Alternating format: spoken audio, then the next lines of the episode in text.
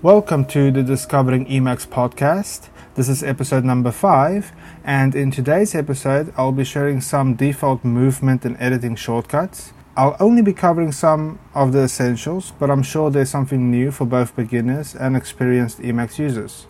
At the end, I'll share some key binding recommendations to make the editing experience in Emacs slightly better. Movement shortcuts. There's obviously the basic character and word movement shortcuts that I'm sure most of you already know, but for those new to Emacs, you can use Ctrl and F to move one character forward, Ctrl and B to move one character backward, and to move by word, you can use Meta F and Meta B.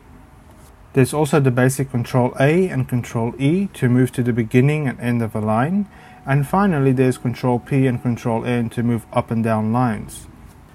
With the basics out of the way, let's now cover some more interesting bindings. Meta M moves the cursor to the true beginning of a line. In other words, it moves the cursor to the indentation or to the first character, ignoring the white space. Meta left angle bracket and meta right angle bracket jumps to the beginning and end of the buffer. Keep in mind that a mark is set before the jump takes place. Control V and Meta V moves the cursor up a page or down a page, useful for fast vertical movement and file scanning. Meta G Meta G moves the cursor to a specified line number. You can also prefix this command to avoid the mini buffer prompt. We'll cover prefixing commands later. Control L will cycle the cursor line between the center, top and bottom of the current Windows viewport. And Meta R will cycle the cursor position between the center, top and bottom of the current Windows viewport. Taking advantage of the S expression shortcuts. Aside from the aforementioned movement shortcuts, I find myself making heavy use of Emacs's S expression shortcuts. These are intended for Lisp like programming languages, but in Emacs they actually work for almost all languages. If you're unfamiliar with Emacs's S expression shortcuts and how to use them, let me give you an example use case. Imagine you open up a C source file that defines a series of functions. We can make use of S expression shortcuts, Control Meta P and Control Meta N, to vertically move the cursor between each function, as long as the cursor is in the file's root level. If the cursor was somewhere inside a function, we can move the cursor to an outer block using Control Meta U, think of it as up, and we can do the opposite by moving the cursor into deeper blocks using Control Meta D, think of it as down. Emacs provides a series of S expression shortcuts for editing and movement commands. Be sure to give them a try and you might also find them invaluable. Making use of prefixes. Before we move on to the editing shortcuts, it's useful to know about Emacs's ability to prefix existing shortcuts with positive and negative counts. To demonstrate this, we'll look at the kill word shortcut, meta D.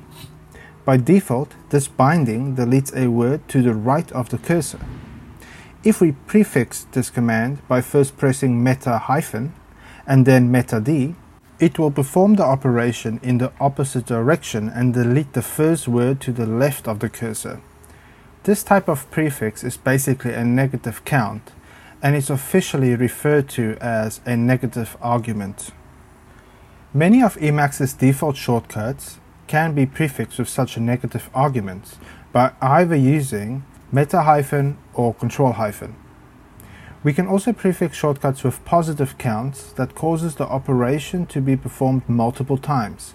For example, if we wanted to delete five words to the right of the cursor, we would press meta 5 followed by meta D. Such positive counts can also be negated so if we wanted to delete five words to the left, we could press meta hyphen meta 5 and meta D. One important thing to notice here is that we can either use control or meta for prefix operations. This provides you with a little bit more flexibility and convenience when making use of prefix shortcuts. Emacs has a few more prefix shortcuts, but these seems to be the ones I find myself using the most. To recap, Meta and control followed by a number prefixes a command with a count. This count can also be negated using either meta hyphen or control hyphen. Meta hyphen and control hyphen prefixes a command with a negative argument of negative 1. Editing shortcuts. To keep things interesting, I'm only going to share the editing related shortcuts that I myself use on a regular basis. Also keep in mind that most of the following shortcuts do also accept prefixes. The basics, Control D and Meta D, deletes a character or word forward. Control K kills everything to the right of the cursor on the current line. Control Meta K kills the S expression in front of the cursor. It can be used to kill entire code blocks. Control Backspace deletes a word to the left of the cursor. Meta I inserts horizontal whitespace. Meta backslash deletes horizontal whitespace. Meta circumflex joins the current line with the previous line, and when used with a negation prefix, it will join the following line with the current line. Meta space ensures that there's only one space between characters Meta C, Meta U, and Meta L can be used to capitalize, uppercase, or lowercase a word. Control X and Control O removes all extra blank lines above and below the cursor. Control X and Control semicolon comments out the current line. Meta semicolon can be used to comment out regions. Control XZ repeats the last complex command. A complex command is one that used the mini buffer. Control XI inserts a file's contents into the current buffer at the cursor point. Control X open paren, Control X closing paren, and Control X E can be used to quickly record, end, and play a macro. Control X and H highlights the entire buffer. Control Meta and backslash re-indents the current region. It can also be used directly after yanking some source code into the buffer. Meta Z, called zap to char, kills everything forward up to and including the given character. I'll also be sharing a solution uh, that's a little bit better later. Meta Q fills the paragraph. Control XRT, when rectangle selection mode is active, this shortcut replaces the contents of the rectangular selection with the provided string on each line. Shortcut recommendations. Before I share these recommendations, we should be aware of the following user key binding rule. Sequences consisting of Control C and a letter, either uppercase or lowercase, are reserved for users. Although I personally follow this rule for most of my key bindings, the following recommendations chooses to ignore this rule for efficiency reasons, but feel free to rebind them as you would like. Over time, I found the default safe buffer shortcut of Ctrl X and Ctrl S to be a little bit cumbersome, so I rebound this action to Control Return. When navigating between two or more splits, Ctrl X and O requires you to cycle through in one direction. You can, however, use a negative prefix, but I found that binding Control and uppercase O to travel in the opposite direction more convenient. To add a new line in Emacs without breaking the current line into two, one must first move the cursor to the end using Control E before pressing the return key. I found combining these two actions using the shortcut meta return to be of much use. The last recommendation is to make use of zap up to char, which I find much more useful than zap to char.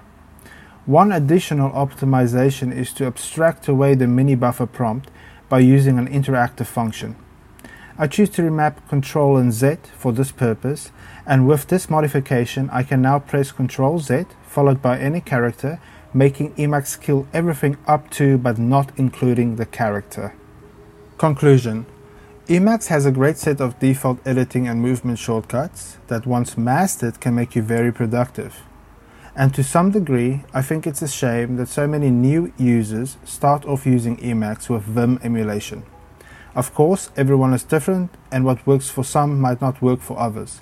But I would encourage new Emacs users to give the default key bindings a decent chance. Who knows, you might find yourself in appreciation of the synergy they create across such a vast amount of different major modes. And as always, you can find a link to the episode's detailed show notes in the description of this episode. And if you have some suggestions, corrections, or need help, please feel free to open up a new discussion in the discussions section of this podcast's repository. Thanks for listening and stay tuned for the next episode of Discovering Emacs.